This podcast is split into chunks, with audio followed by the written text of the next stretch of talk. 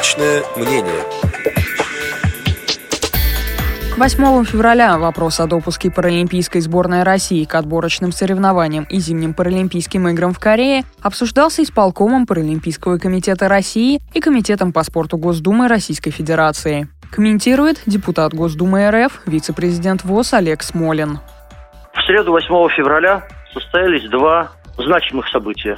Во-первых, исполком Паралимпийского комитета в очередной раз обсуждал ситуацию, что делать с допуском российской паралимпийской сборной к отборочным соревнованиям и паралимпийским играм в Пхенчхане. Во-вторых, тот же вопрос и в тот же день обсуждал Комитет Государственной Думы по спорту.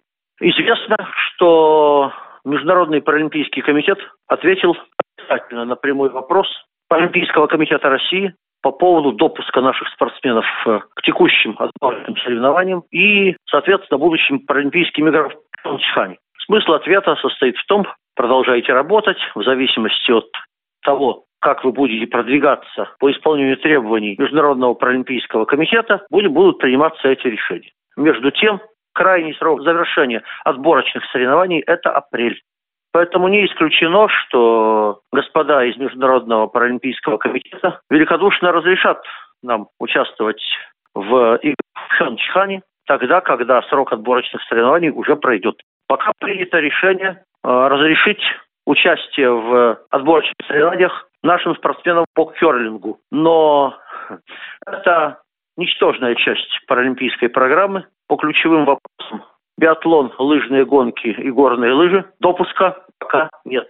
Международный паралимпийский комитет выслушал доклад Павла Рожка мне довелось выступать и на Паралимпийском комитете, и на комитете по спорту Государственной Думы. И я на Думском комитете начал с известной истории, когда на одном из первых каналов российских в большой программе какой-то журналист заявил, вот если бы Паралимпийского комитета России был не Лукин, а Смолин, у нас наверняка была бы другая ситуация. Я вынужден был разочаровать и аудиторию телеканала, и самого журналиста, сказавши, нет, ситуация была бы другая, мы попали под колесо. Механизм нам до сих пор не вполне понятен. Одна из версий, что недопуск российских паралимпийцев в Рио – это некая плата, некоторые условия за допуск большой сборной. Напомню еще раз, в большой сборной было выявлено порядка 600 с чем-то нарушений. В паралимпийской сборной после внимательного отбора выяснилось, что их порядка 15.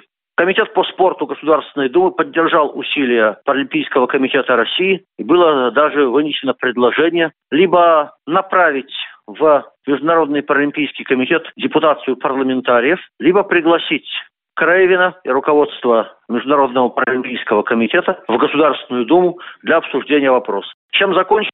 сказать пока сложно, но у меня параллельно появилась другая идея. Поскольку мы имеем вопиющий случай более жесткого наказания паралимпийцев при несравненно меньших нарушениях по сравнению со здоровыми спортсменами попытаться обратиться в комиссию ООН по делам инвалидов. Кстати, в этой комиссии сейчас есть российский представитель, президент Российского общества глухих Валерий Никитич Рухлядев. Короче, продолжать работать нужно по всем направлениям. Я думаю, что у нас хорошие перспективы в Европейском суде по правам человека, но, увы, судебные заседания там состоятся наверняка тогда, когда завершатся отборочные соревнования. Обсуждение вопроса о допуске паралимпийской сборной России к отборочным соревнованиям и зимним паралимпийским играм в Корее комментировал депутат Государственной Думы Российской Федерации, вице-президент ВОЗ Олег Смолин.